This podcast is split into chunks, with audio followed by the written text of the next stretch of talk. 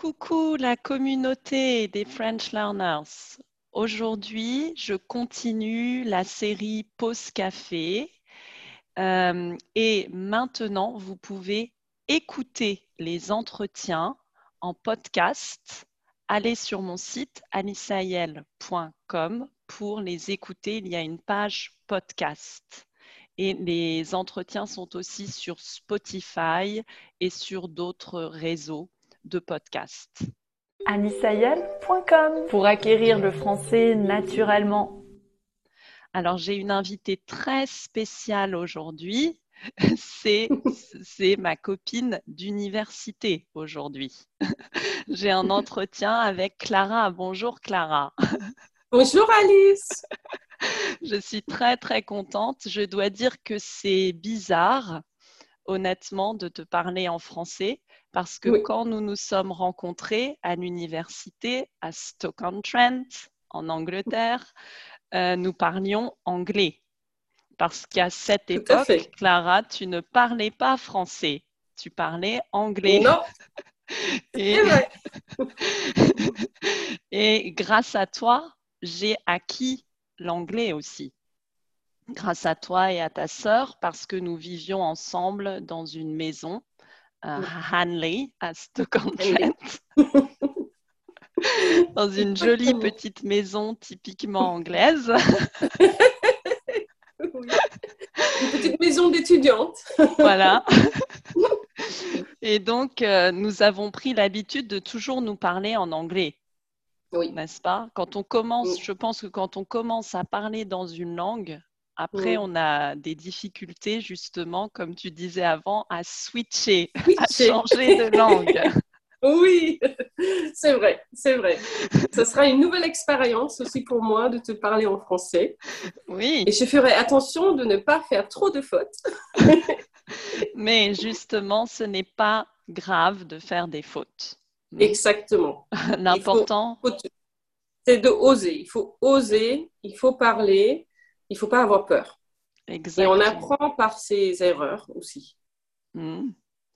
Exactement. Alors, tu veux d'abord, pour commencer, nous montrer ta tasse spéciale que tu as. Alors, ma tasse. Ma tasse spéciale, euh, spéciale dédicace à Stoke-on-Trent, hein, où nous nous sommes rencontrés avec Alice parce que euh, c'est une ville en Angleterre où il y a énormément de, de, de, de fabrication de poterie, de céramique, mm. et notamment euh, cette femme Emma Bridgewater, euh, qui a son usine à Stoke-on-Trent. Et j'ai beaucoup, beaucoup de tasses de Emma Bridgewater, je les aime beaucoup. Et à chaque fois que je prends mon café, ça me fait penser à l'Angleterre, à Stoke-on-Trent, à l'université, à Alice et à toutes mes amies euh, de, cette époque de ma vie. Voilà.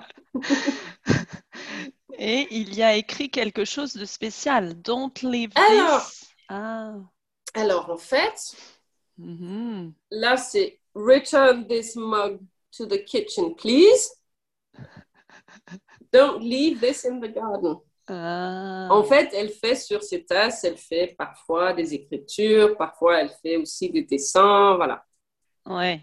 Et c'est mm. vrai qu'en Angleterre, on a beaucoup de tasses, de mugs, on boit énormément de thé et on laisse traîner sa tasse un peu n'importe où, dans le jardin, dans la maison. voilà. Donc c'est bien, c'est un petit, un petit truc pour te rappeler qu'il ne faut pas les laisser traîner partout. Et est-ce que tu continues de boire du thé anglais, Clara? Alors, Alice, il faut te dire que même si je suis moitié anglaise, euh, je n'ai jamais bu beaucoup de thé, en fait. Je bois plus de café. Ah. Hein? Pourtant, Mais... pourtant, je me souviens que tu buvais du thé hein, à Stockholm. Oui, et après, Alice, je suis partie vivre en France. et j'ai commencé à boire du café. Ah. Voilà. Mais tu maintenant, je bois switché au café. J'ai switché et maintenant, je bois plus de café. Mais je bois du café au lait. Ah, donc tu es devenue un peu française, Clara. J'ai l'impression. On, peut dire ça. On peut dire que j'ai certainement euh, quelque chose qui, voilà, que je ramène avec moi quand je vis quelque part. Voilà. Mais je dois dire qu'en Angleterre, je buvais aussi beaucoup de thé. Nous buvions beaucoup de mmh. thé en Angleterre. Moi aussi, j'ai changé après au café. Mmh parce que le thé en France, le thé dans d'autres pays n'est pas aussi fort, n'est pas aussi bon qu'en Angleterre. C'est vrai. J'ai du mal, c'est exactement vrai, j'ai du mal à trouver le bon thé euh, du matin mmh. euh, ailleurs qu'en Angleterre. C'est vrai qu'ils ont vraiment beaucoup, beaucoup de choix, donc de très, très bons thés, euh, notamment des thés noirs, breakfast tea. Et voilà. Mais ça m'arrive parfois aussi de, ça m'arrive parfois de prendre un petit thé quand même.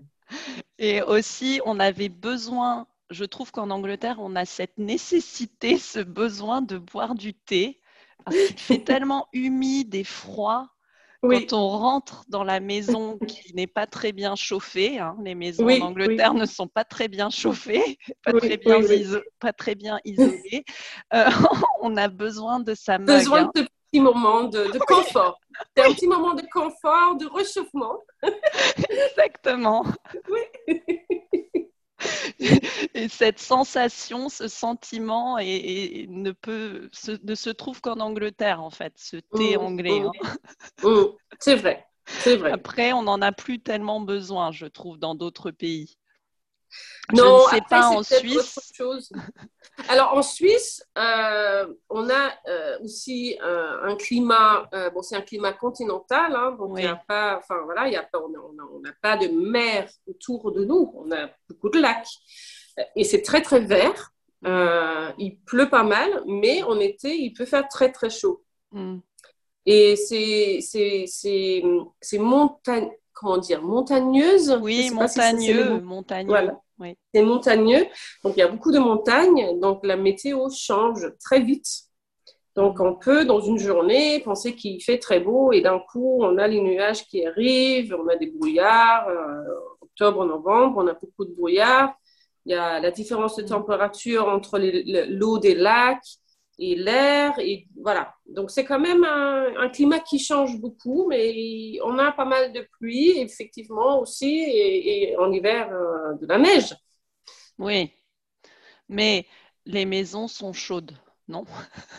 Alors, oui, après, ça dépend. Je pense que euh, en Angleterre, euh, Alice, nous vivions dans une maison d'étudiantes euh, pas très chère, dans un endroit de l'Angleterre euh, un peu industriel et voilà. je mm. pense qu'il y a d'autres maisons en Angleterre qui sont, qui sont mieux chauffées que, que là où nous avons vécu ensemble. oui, c'est vrai aussi. Et c'est vrai que Stoke-on-Trent, malheureusement, est une région maintenant on pourrait dire c'est un peu un désert industriel, mm. puisque les poteries, comme on a vu mm. là, les, tasses et tout ça, maintenant, euh, elles ne sont plus tellement fabriquées en Angleterre, elles sont fabriquées en mm. Chine. Donc, euh, c'était une région un peu désolée, oui. Mais très le, la ville en elle-même n'est pas très très belle, mais, mais le, les alentours, oui, bien sûr, les alentours, les paysages autour, sont absolument magnifiques. Oui. Euh, c'est vrai. Mm. Et, donc, euh, Clara, donc maintenant tu habites, on a dit là, on l'a mentionné en Suisse. Mm. Oui. Est-ce que tu peux un peu expliquer? Tu as dit que tu étais moitié anglaise. Donc, oui. Tu es moitié quoi d'autre? Danoise. Voilà. voilà. Donc, mon père est danois, ma mère est anglaise. Oui. Je suis née au Danemark, à Copenhague. Et j'ai vécu à peu près 19-20 ans au Danemark. Donc, euh, ma mère, elle me parlait en anglais. Mm. Mon père me parlait en danois. Donc, euh, ma première langue, c'était certainement un mélange entre le danois et l'anglais. Mm. Jusqu'au moment où j'ai commencé l'école, à l'âge de 5-6 ans où j'ai parlé danois et ma mère m'a même dit j'ai complètement refusé de lui parler en anglais à partir de ce moment-là. Ah, Donc, as fait j'ai. un blocage, en fait. Bah, je pense que c'est quand tu vas à l'école, que tous les copains parlent d'une langue, Mm. tu as peut-être envie d'être comme eux. Et donc, à la maison, je, je lui parlais en danois et, et elle, je dirais que oui, je pense qu'à un moment donné, elle, a- elle a commencé aussi à, à- à me parler en danois, ma soeur et moi. Euh, mais j'ai quand même toujours gardé l'anglais euh, et on est toujours parti passer tous les vacances d'été chez mes grands-parents dans le nord de l'Angleterre. Mm.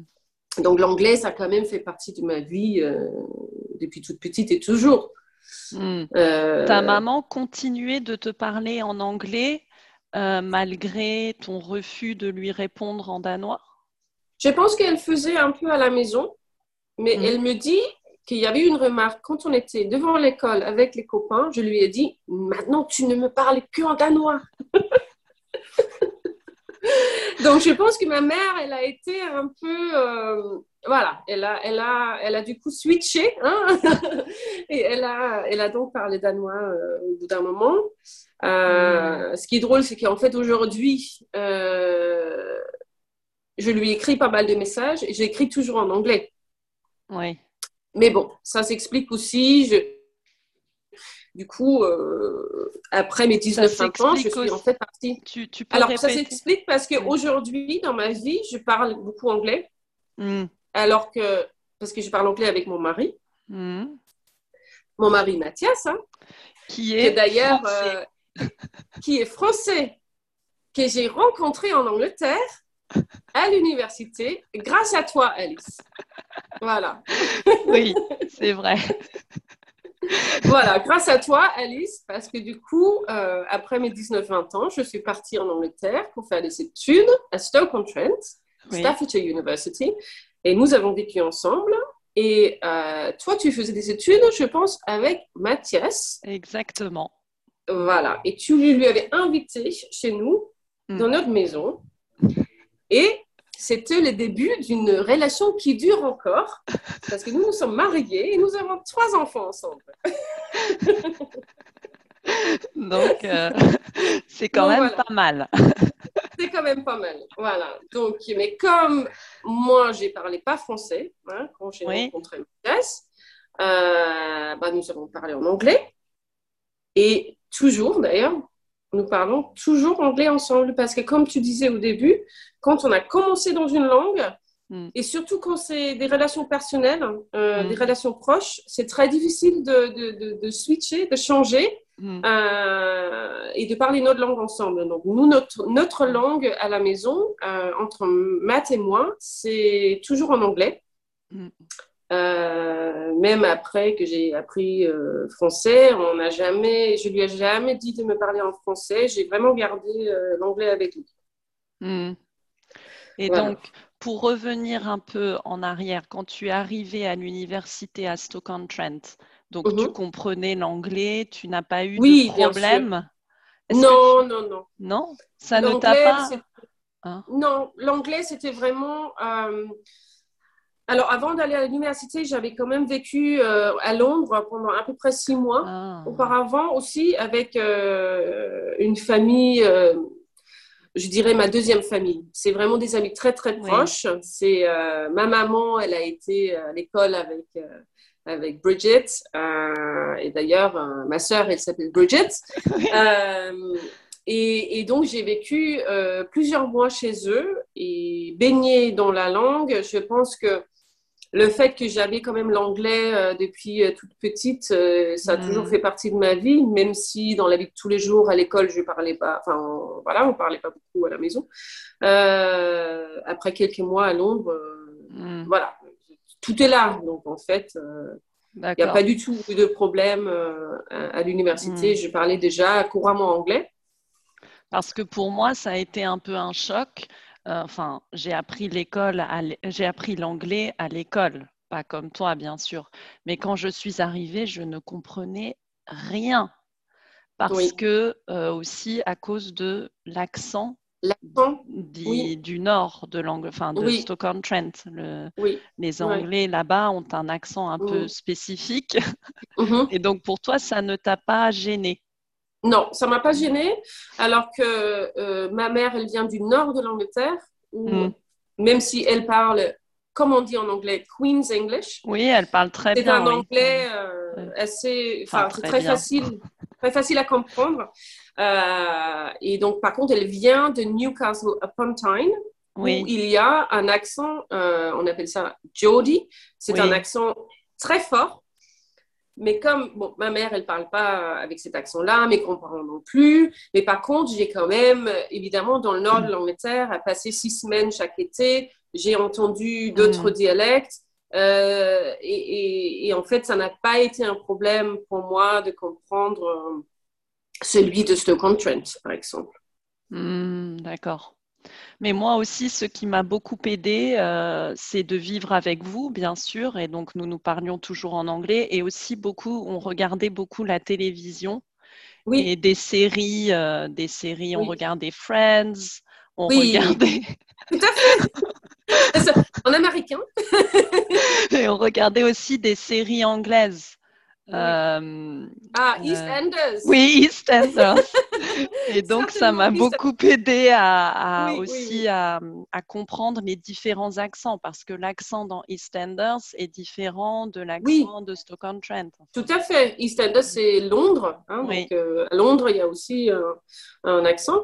Euh, et je pense que c'est vrai que quand on apprend une langue, de regarder justement la télé, euh, Mm. ça aide beaucoup parce qu'on associe aussi les images avec Mm. euh, les paroles. Et, euh, et je pense que c'est aussi une des choses qui fait que dans les pays euh, du Nord, de, de- en Scandinavie par exemple, et, Mm. et- et aux Pays-Bas, les gens sont, sont assez forts en anglais parce que euh, la télé est souvent en version originale et on entend beaucoup, beaucoup la langue anglaise, dans tout, la langue anglaise, que ce soit en américain ou en anglais, mais on entend beaucoup euh, dans tout ce qui est films et séries, même pour les jeunes, même pour les enfants.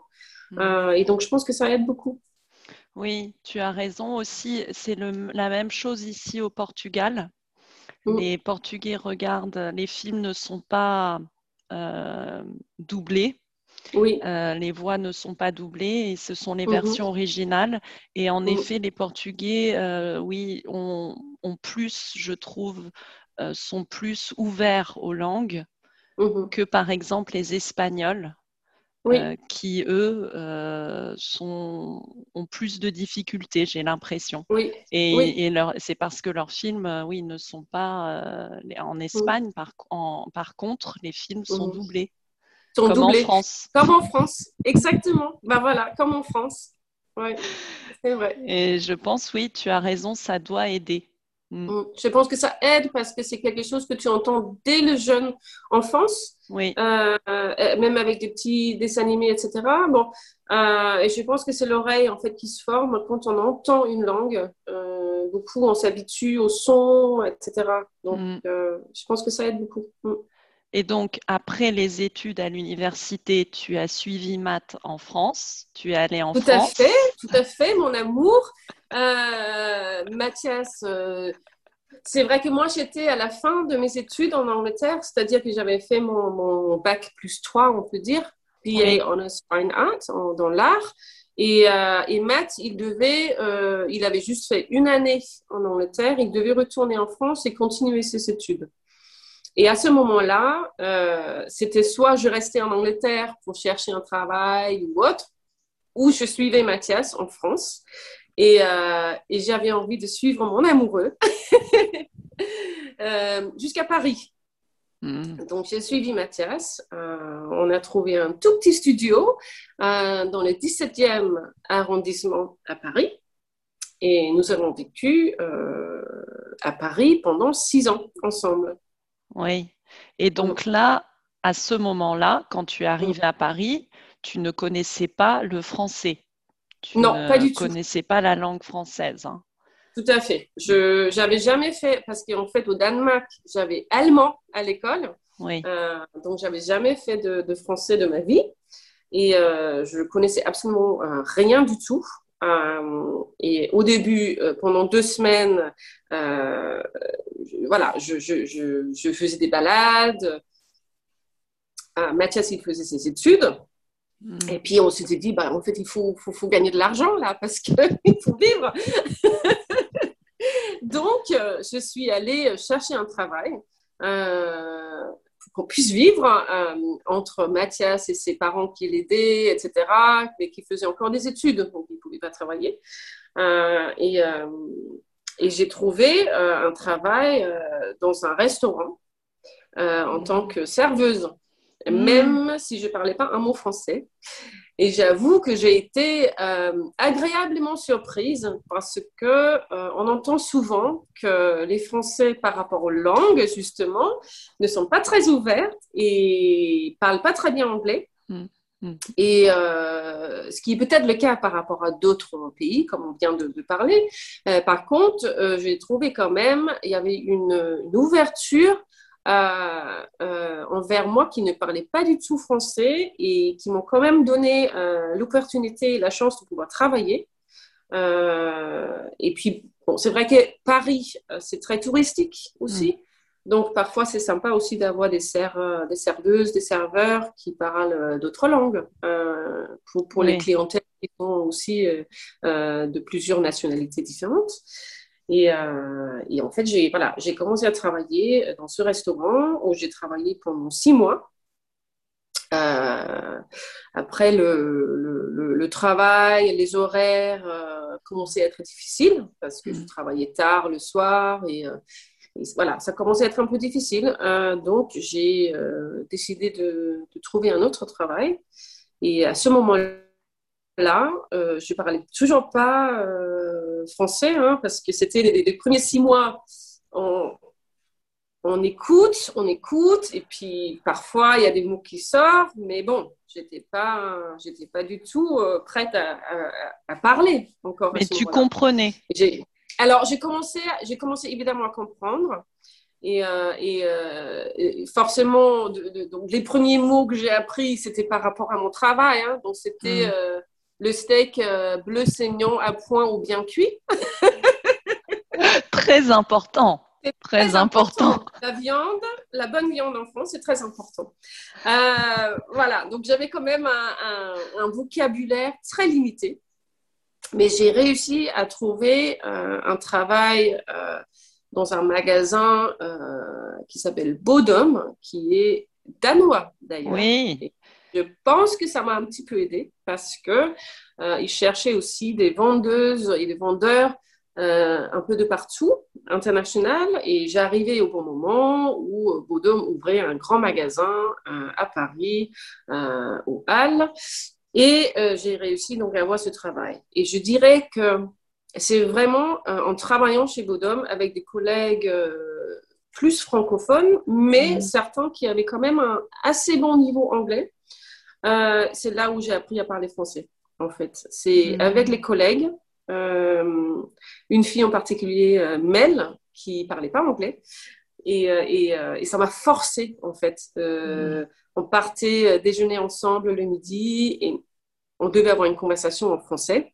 Mm. Et ça m'a vraiment plongé dedans et ça m'a forcé à, à, pouvoir communiquer parce que j'aime communiquer et euh, c'était important.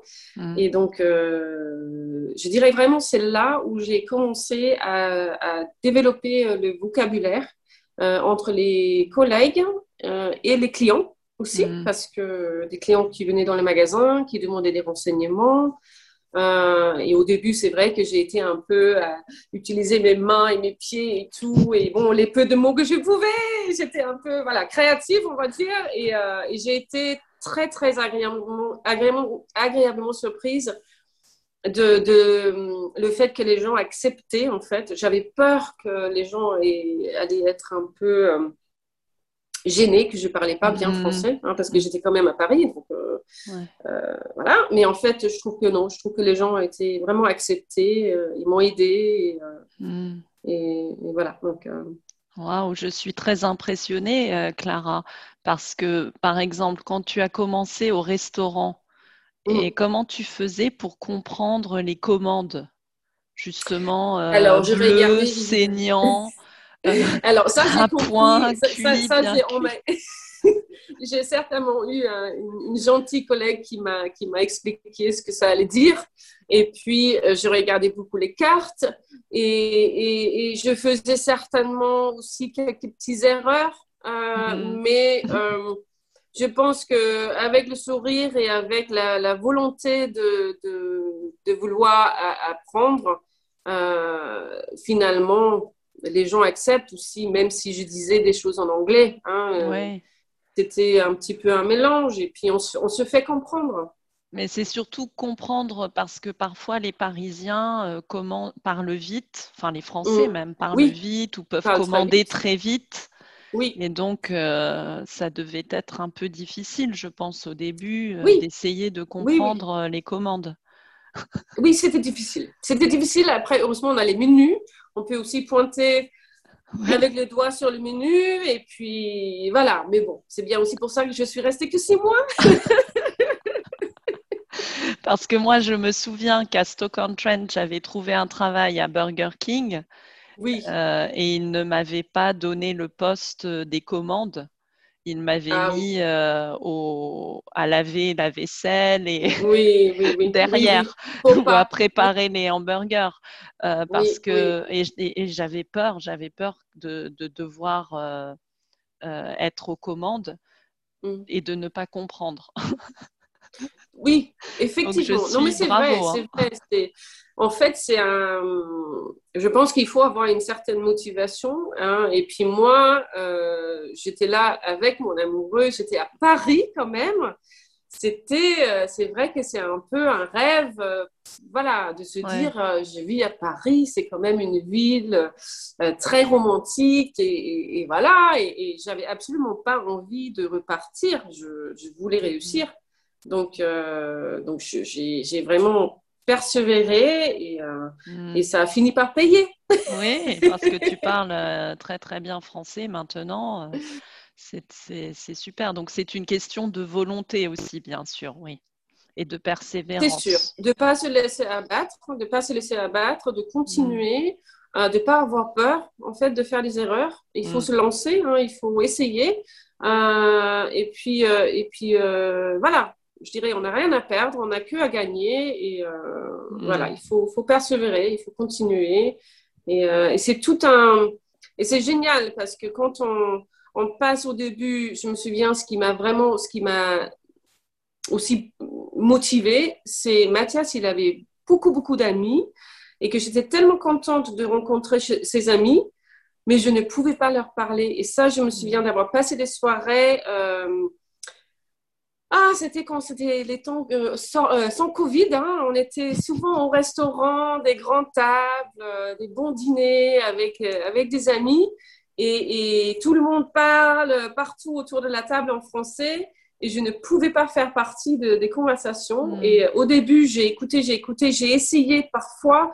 Et puis au bout d'un moment, tu déconnectes en fait parce que c'est hmm. tellement fatigant que tu déconnectes. Et, et, et là, je me dis, oh, il faut absolument que j'arrive euh, et, je veux pouvoir communiquer parce que j'avais tellement de choses à dire et, tellement de choses à partager avec, avec eux mm. que, voilà, il faut persévérer. Oui, mais donc tu n'as pas pris de cours? Non, j'ai jamais pris de cours de français. Mm. Donc, euh, j'ai juste appris euh, mm. sur le terrain. et tu regardais aussi la télé française?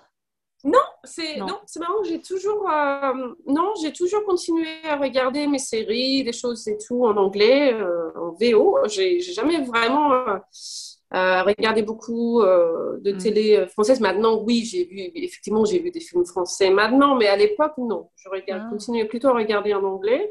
Mm-hmm. et puis, comme je disais tout à l'heure aussi avec Mathias, on a toujours parlé anglais ensemble. C'est-à-dire que je rentrais le soir, on parlait anglais. Donc, euh, mm. c'est vraiment au, travail euh, voilà, que j'ai appris à parler. Et puis, euh, je me souviens que quelqu'un m'avait une fois dit, quand tu commences à rêver en français, c'est vraiment là où la langue est intégrée et, on commence à être beaucoup plus fluent. Comment on dit fluent? Oui, il n'y a pas de mots en français. Hein. Parler, parler couramment, quoi. Couramment, voilà. Parler couramment, voilà. Mm. Donc, C'est vrai que oui, quand on commence à rêver dans une langue, ça veut dire Mm. que là, euh, ça commence à, à venir, oui. Oui, Ça vient oui. là. Tout à fait. Je pense que, honnêtement, je pense que j'ai dû mettre à peu près deux ans euh, en France pour vraiment euh, être capable d'avoir une, une conversation. euh, Mm. Voilà. Pour Et parler après- couramment, oui.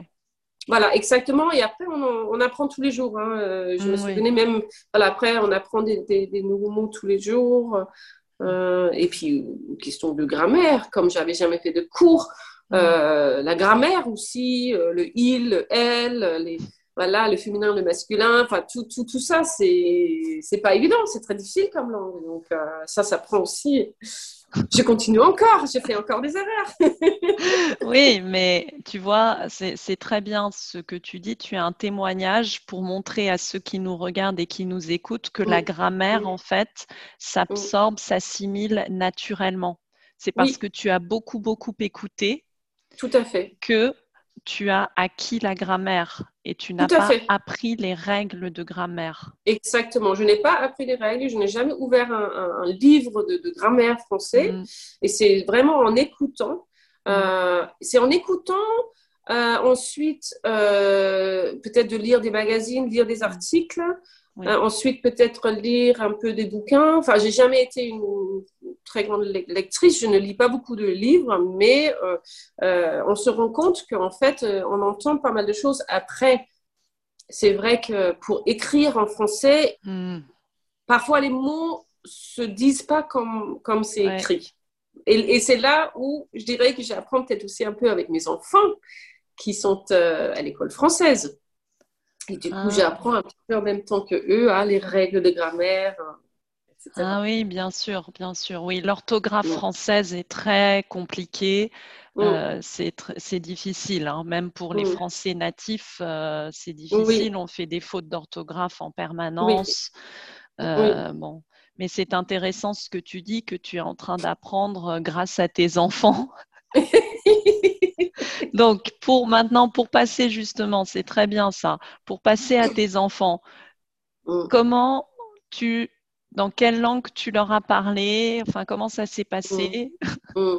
Qu'est-ce Voilà, que vous donc, avez fait, décidé de faire? Alors, voilà, donc ce qu'on a décidé de faire. C'est-à-dire que nous, on vivait à Paris, euh, donc on était sur notre cinquième année où on habitait à Paris et, et nous avons eu la chance donc d'avoir un, un garçon, Oscar. Euh, et puis, comme avec Mathias, on parlait anglais, euh, le plus naturellement pour nous, c'était, euh, en tous les cas que moi, je parlais anglais euh, à notre enfant. Mm. Euh, J'ai souvent eu la question, mais pourquoi tu n'as pas parlé en danois? Alors, il Mm. faut dire que, c'est-à-dire que je devais en ces cas-là parler deux langues à mon enfant et qu'il avait aussi le français par son père. Anglais est quand même une langue qui parlait beaucoup plus que le danois et je trouvais que c'était plus naturel pour moi de lui parler en anglais et que ça soit vraiment euh, sa langue euh, maternelle avec le français en langue paternelle. Donc j'ai décidé vraiment de, juste parler anglais. Et Mathias, au tout début, c'est vrai qu'il lui parlait aussi un peu anglais quand il était bébé. Et puis à partir du moment où Oscar, il a commencé à parler lui, Mathias, il a switché et il a commencé à parler français. Ah, d'accord. Mais je continue encore aujourd'hui à parler anglais avec, avec mes enfants. Oui. Euh, ils sont tous les trois nés, tous les trois nés en, en France, hein, Mm. Oscar, Elliot et Félix, mes trois garçons. Ils sont tous les trois nés en France. Ils ont tous été à l'école euh, française. Et euh, je leur ai toujours parlé en anglais. Euh, sauf que eux, ils me parlent toujours en français. Ah, C'est assez rigolo. C'est-à-dire que je vais leur parler en anglais et ils vont me répondre en français. Toujours. Euh, toujours, euh, toujours. Je pense qu'ils savent très bien que je comprends et que je parle français. hein. Mm. Et puis, leur environnement était en français, l'école était en français, les copains étaient français. Euh, ils n'ont pas vu le besoin, le- la nécessité de me répondre en anglais. Mais c'est pas pour autant j'ai renoncé. J'ai vraiment continué parce que je veux que c'est c'est ils sont l'oreille maintenant. Mm. Ils comprennent tout et euh, ils savent parler anglais, bien sûr. Je l'entends pas très souvent. Hein. C'est que quand ils sont vraiment obligés, avec ma famille en Angleterre, par exemple. Euh, mais euh, c'est dans, c'est dans le cerveau. Ils sont l'oreille. voilà. Oui, c'est, fascinant ça, les enfants bilingues ou multilingues. Mm. Pourquoi est-ce qu'ils ne répondent pas dans la langue alors qu'ils la mm. comprennent? Mm. Euh, il y a beaucoup d'enfants dans cette situation, comme tes mm. enfants. Et je pense que tu as raison, c'est parce qu'ils ne ressentent pas la nécessité de, de, communiquer dans cette langue. Oui, et en fait, ils font constamment une traduction, en fait, dans... parce qu'on a une conversation où je leur parle en anglais, ils me parlent en français, et c'est naturel. On se parle en deux, langues différentes, mais on peut complètement avoir une conversation, donc il se passe quelque chose Est-ce que c'est une traduction euh, instantanée ou voilà, c'est assez intéressant. Ou c'est peut-être une même langue pour eux? Ce ne sont pas deux langues différentes. Ils ne font peut-être même pas la, voilà, ils font peut-être même pas la, différence. Ils sont tellement mm. l'habitude de m'entendre parler cette langue que c'est juste naturel. Ouais. Mm. C'est très très intéressant. Mais donc ils ne savent pas le danois, ils, ils n'ont pas non. Alors, du coup, malheureusement, non. Donc, ils ne savent pas le danois mm. parce que, euh, voilà, c'est vrai que j'aurais peut-être pu. Maintenant, mais c'est difficile. Voilà, raison, c'est très difficile. C'est une langue qui est complètement différente que, l'anglais et le français. Il mm. n'y euh, a pas d'occasion euh, vraiment de parler à moins que ce soit juste moi qui leur dise des mots ou, mm. ou autre. Donc, et puis, euh, les Danois en général parlent tous anglais aussi, donc il n'y a pas eu un besoin, euh, par exemple, pour aller voir euh, la famille ou les amis de devoir parler danois, hmm. parce que déjà, ils peuvent parler anglais, et, les Danois, souvent, sont très forts aussi en anglais. Oui. Hmm. Les Danois, bien sûr, parce que c'est un petit pays, donc ils, ont la nécessité ils de... ont la nécessité de, pouvoir parler notre langue, bien sûr. Bien sûr. Hmm. Et, en, maintenant que vous habitez en Suisse, donc vous n'habitez pas en Suisse francophone, vous habitez à Zurich, en Suisse euh, où on parle l'allemand. Oui. Euh, ils n'ont pas, ils ont appris un peu l'allemand? Alors, donc en fait, euh, c'était vraiment la question avant d'arriver hein, à Zurich. On se posait beaucoup de questions. On avait les enfants qui avaient donc 11, 9 et 3, 4 ans. Mm. Euh, la question était, qu'est-ce qu'on fait? On les met dans les systèmes euh, publics euh, suisses, où c'est en allemand?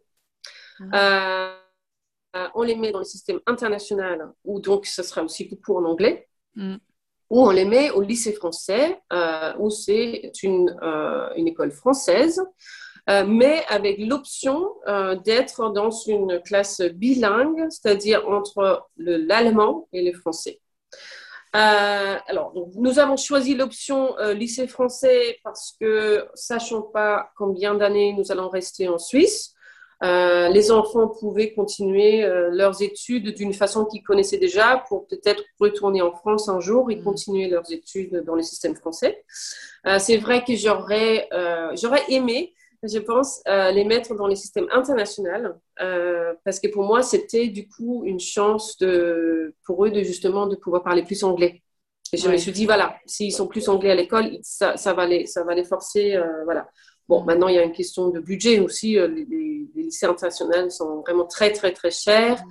Voilà, donc euh, c'était pas une, possibilité pour nous, donc euh, nous avons choisi donc le lycée français de Zurich euh, et euh, donc les deux aînés qui commençaient donc qui avaient 9 et 11 ans. par contre, eux, on les a mis dans le système, enfin dans, plutôt français. Ils avaient quand même 4 heures par semaine allemand. Ah. Et le voilà, 4 heures par semaine en allemand, ce qui est déjà pas mal. Mhm. Ils ont évidemment de l'anglais aussi, et il y a aussi d'autres langues, mhm. euh, comme l'espagnol, latin, etc., quand ils sont plus grands. Euh, Félix, qui commençait euh, moyenne section, donc il a dû avoir 4 ans. Voilà. c'est la maternelle. Voilà, c'est la maternelle. Enfin, Exactement, c'est la maternelle. bah, lui, justement, on a mis en bilingue. Parce que hmm. lui, à 4 ans, il va absorber encore plus vite les langues. donc lui, il a 13 heures par semaine en français et 13 heures par semaine en allemand.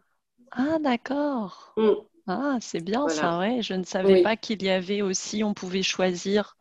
Oui, alors en maternelle, en maternelle, je, il, y a presque, je pense qu'il n'y a qu'une seule classe qui est que francophone. La plupart, c'est bilingue parce qu'ils sont petits, les enfants. Hmm. Par contre, après, arriver euh, un peu, je ne sais même plus à partir de quel âge, il faut passer un test pour pouvoir continuer dans le système bilingue parce qu'il faut quand même avoir un niveau d'allemand hmm. qui est euh, assez, assez, bon. Voilà.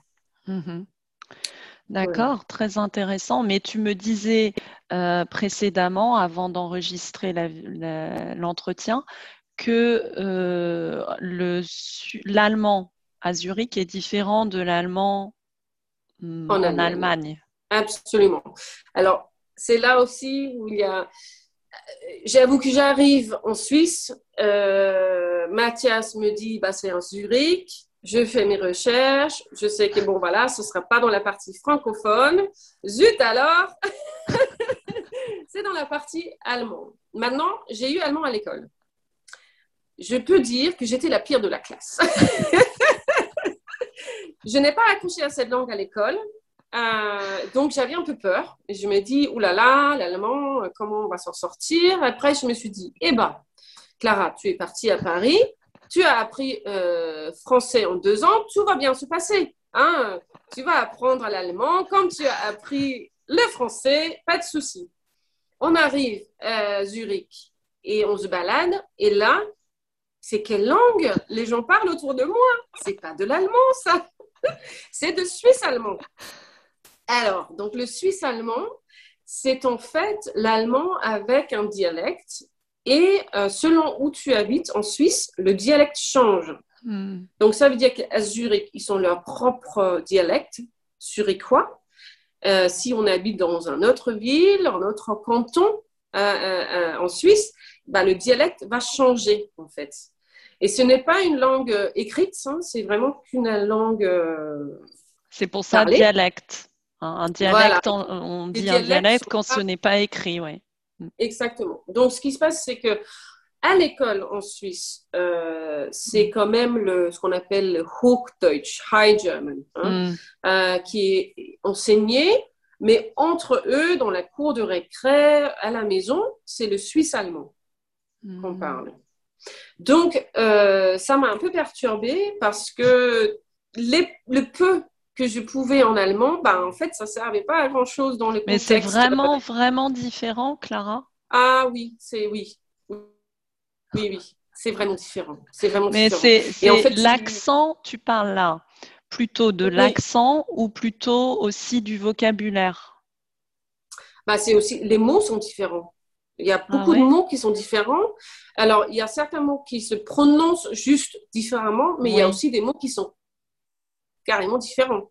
Euh, j'aurais bien voulu donner un exemple. Ok, un exemple, juste une petite phrase pour dire mm. euh, je n'ai pas. Donc mm. en allemand, c'est ich habe nicht. Oui. En suisse allemand, ich habe nicht. Ah oui. Voilà, donc c'est quand ah même. c'est quand même très différent. c'est une langue qui, en fait, qui s'approche un peu aussi de, néerlandais, je trouve. Il y a beaucoup de r ah, ouais. par le son r. Mm. Et, euh, et euh, voilà. Mais tu disais, tu disais que, ça euh, que le danois t'aidait à comprendre. Alors, donc, le danois m'aide parce mm. que entre l'allemand et le danois, il y a quand même pas mal de mots qui se ressemblent beaucoup. Mm. donc, si je vais chercher un mot en allemand, bah, je vais plutôt penser en danois euh, et puis je vais me dire c'est quoi en danois? Et puis je vais je vais mm. tester je vais essayer de dire ça euh, et puis en fait assez souvent on arrive à trouver euh, des mm. similarités donc c'est vrai que ça m'aide quand même le danois ça m'aide quand même beaucoup avec l'allemand voilà mais quand tu parles ouais mais quand tu vas dans un magasin à mm. Zurich et que tu parles l'allemand normal mm-hmm. enfin l'allemand mm-hmm courant. Oui. Euh, est-ce qu'ils te comprennent? Oui, bien sûr. Oui, bien sûr. Parce qu'ils ont, en fait, à l'école, c'est vraiment, tout est enseigné en, allemand. Euh, voilà. Mm. Donc, en fait, euh, il n'y a pas de souci pour te faire comprendre en allemand. Mais, mais euh, ils aiment ça ou parce que, par exemple, je, je compare maintenant avec les Catalans en Catalogne, mhm. en mhm. Espagne. Quand on mhm. parle espagnol, ils n'aiment pas beaucoup ça. Ils, ils, ils, revendiquent le catalan. Oui. Alors, comment ça se passe en, Suisse euh, Alors, je... quand on est face à quelqu'un qui n'est évidemment pas allemande, comme moi, mais qui fait juste un effort de parler ah. une langue qui est à peu près la leur, hmm. il n'y a pas de souci. Hmm. Ils vont être très, très. Voilà, ils vont être très patients euh, et voilà, il n'y a pas de problème et ils vont du coup euh, parler en, allemand voilà. Euh, maintenant, à Zurich, il y a beaucoup, beaucoup de, de international et les gens, je pense aussi par le fait que la Suisse comporte quatre langues officielles. Mm. Donc, il y a l'allemand, l'italien, le français et le romanche. romanche, romanche. C'est une toute petite pourcentage du pays qui parle cette langue. Euh, ils sont très ouverts aussi. Ils parlent beaucoup de langues. En fait, j'ai jamais vu autant de, de, de, langues parlées dans un pays. C'est-à-dire même dans les aires de jeu des enfants et tout. Et on entend les enfants qui switchent entre l'allemand, le, le suisse-allemand, le français, l'anglais, euh, l'italien. C'est absolument incroyable. Ils parlent tellement de langues en Suisse que euh, il n'y a jamais de problème pour se faire comprendre. Et d'ailleurs, ils sont très facilement euh, ils vont très facilement euh, parler anglais ou français, hein, selon, euh, souvent selon la, génération, peut-être parce que avant c'était plus français qui était enseigné à l'école en, en, Suisse alémanique. Maintenant c'est beaucoup c'est l'anglais, donc ça dépend un peu des générations, mais on, on se retrouve très facilement à pouvoir parler soit anglais ou français avec les gens ici, ce qui est bien. Mais ce qui n'aide pas quand on veut apprendre une langue. Et c'est là où euh, ça, a été un peu compliqué donc pour moi parce que j'étais pas forcée en fait à parler euh, allemand ou suisse allemand euh, et c'est pour ça que ça prend plus de temps pour moi aussi d'apprendre cette langue. Oui, j'ai eu la même expérience, comme je te le disais, en Allemagne, mm. où mm. Euh, on vit un peu dans une bulle internationale, mm. dans un cocon. Aussi, les Allemands parlent anglais euh, beaucoup, donc euh, on, ne se sent pas forcé de devoir parler l'allemand ou de devoir. Et c'est difficile, oui. Dans, ce cas-là, ce n'est pas facile d'acquérir la langue. Tout à fait. Et j'ai pour la première fois, en fait, euh, je me suis retrouvée à, me dire qu'il faut que je prenne des cours, euh, ce qui n'était pas le cas en France, par exemple, avec les Français. Mm. Donc j'ai pris, euh, j'ai fait deux cours intensifs d'allemand. à un moment donné, c'est vrai que ça m'a un, peu aidé, mais il y a beaucoup, quand on prend des cours, il y a aussi beaucoup de grammaire, etc. Mm. Et en fait, moi, j'ai juste envie de communiquer. Donc c'est plus des, des, cours de communication finalement que j'apprécie parce que euh, bah, ça va plus vite quand on n'a pas toute la grammaire à apprendre aussi et j'ai jamais été très très bon à apprendre comme ça par cœur. Donc euh, donc c'est vrai que voilà, je me suis retrouvée à faire ces, cours intensifs. J'ai fait ça sur deux mois et, après, euh, après j'ai arrêté. Et puis maintenant, j'essaye quand même à chaque fois, je, je vais quelque part euh, dans un magasin ou autre, ou que je, je passe un coup de fil, j'appelle quelqu'un euh, en Suisse. Mm. J'essaye quand même de parler allemand euh, avant tout, jusqu'au moment où vraiment ça bloque. Et en ces cas-là, je vais demander est-ce que c'est possible de parler une autre langue? Mais bon, voilà, j'essaye. Mm. parce que si on n'essaye pas, on ne va jamais réussir. Il faut, il faut continuer quand même. Très bien. tu es vraiment très persévérante, hein, Clara. c'est super. tu es un exemple, non mais vraiment, hein. tu es un exemple, un modèle pour ceux qui nous regardent. Hein. Bah, c'est gentil, c'est gentil Alice, merci beaucoup. Euh, mais en fait, je me suis dit quand j'ai arrivé, euh, dans un pays, euh, pour moi, c'est important de pouvoir communiquer dans la langue qui est parlée dans ce pays. En fait, je pense que c'est très important de, de faire l'effort, de le faire. Et, euh, et quand je venais d'arriver à Zurich et que je parlais un peu autour de moi, euh, euh que ce soit euh, les amis francophones qu'on avait rencontrés par rapport à l'école de nos enfants, ou que ce soit plutôt des, des internationales qu'on a rencontrés aussi. Et, et, les gens qui me disaient que ça faisait plusieurs années qu'ils vivaient ici, mais qui ne parlaient pas encore la langue. Et ça m'a choquée. Et je me souviens que je me suis dit, mais c'est pas possible, je ne peux pas vivre ici pendant autant de temps sans pouvoir parler leur langue. Et, et ça, c'était euh, évidemment au début, j'arrive un peu naïve. Bon, voilà. Euh, maintenant, presque quatre ans plus tard, je me dis, c'est vrai, c'est pas facile. C'est pas facile parce que justement, ce qu'on disait tout à l'heure, euh, ils sont tellement forts en langue, ils sont très très, euh, ils vont très très vite euh, commencer à, te parler en anglais ou en français et du coup et du coup on fait plus, on fait beaucoup moins d'efforts. Donc c'est un obstacle. Plus il faut il faut justement persévérer encore plus.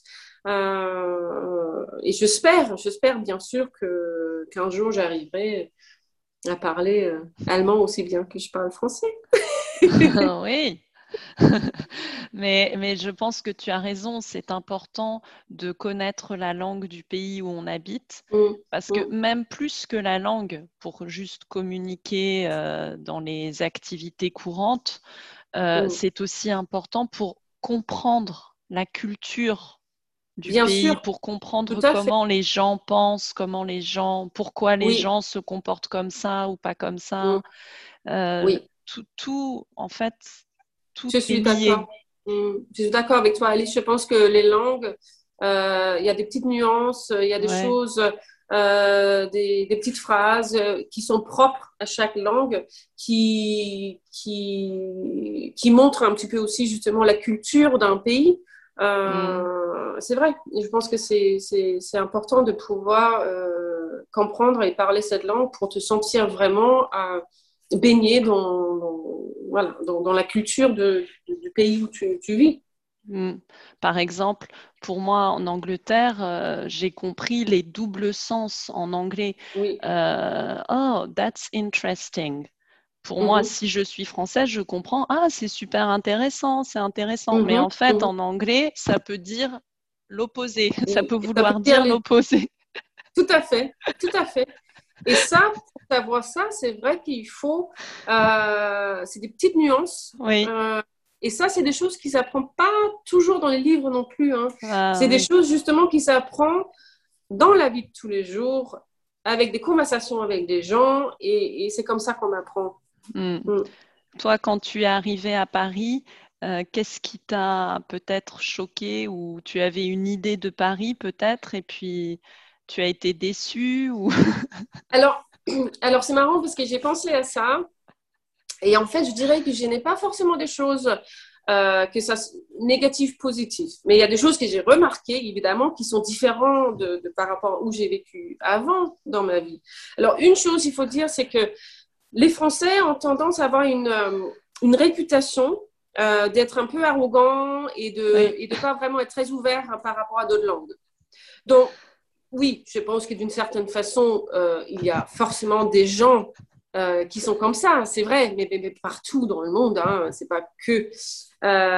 moi, j'ai eu beaucoup de chance, comme je disais aussi tout à l'heure, c'est-à-dire qu'à Paris, mais peut-être que si j'aurais été dans une autre ville en France, ça aurait été une autre expérience. Oui. Voilà, euh, mais en tout cas, à Paris, dans l'expérience personnelle que j'ai eue moi, j'ai trouvé justement que les gens m'ont vraiment accepté et ont été très, très patients avec moi euh, qui ne parlaient pas français. Voilà. Euh, mais par contre, voilà, je, des choses que je me souviens, que j'ai remarqué, c'est qu'il y a autant de pharmacies que de boulangeries. et, et, je me dis, voilà, il y a une boulangerie dans un coin de rue et il y a une pharmacie de l'autre. Donc, c'est des choses qui sont importantes pour les Français, c'est leur pain et les médicaments.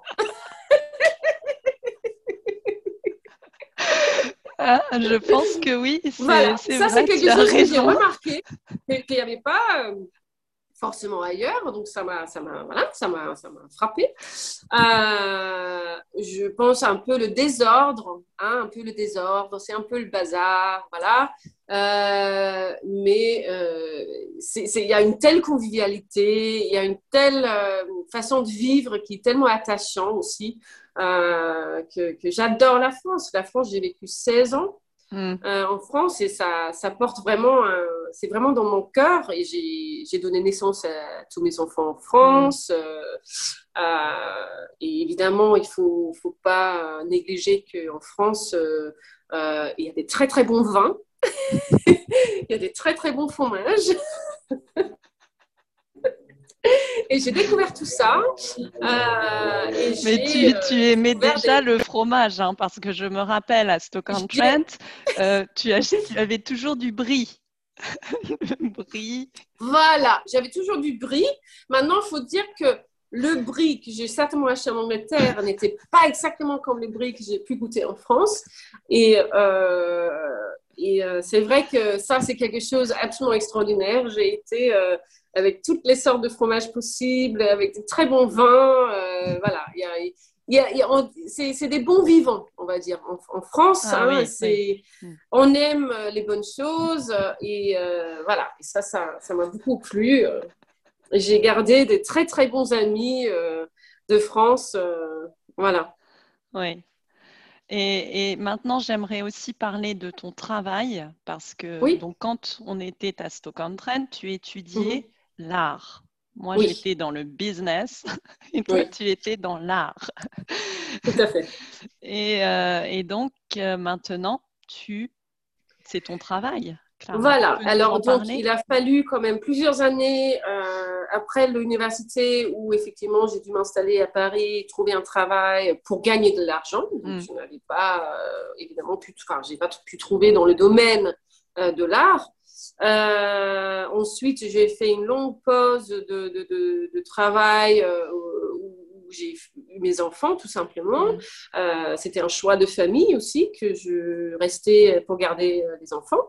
Euh, donc, petit à petit, j'ai commencé à faire un peu des tableaux à Paris, etc., que j'ai que j'ai vendus, plus à des amis, voilà, etc.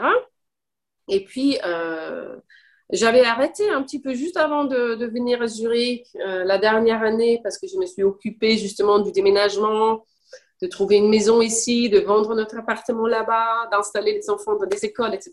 Donc j'ai fait une petite pause. Et, euh, en arrivant en Suisse, j'ai euh, été très inspirée par, euh, par la nature autour de moi. Hein, j'ai été très inspirée par les montagnes, les lacs, etc.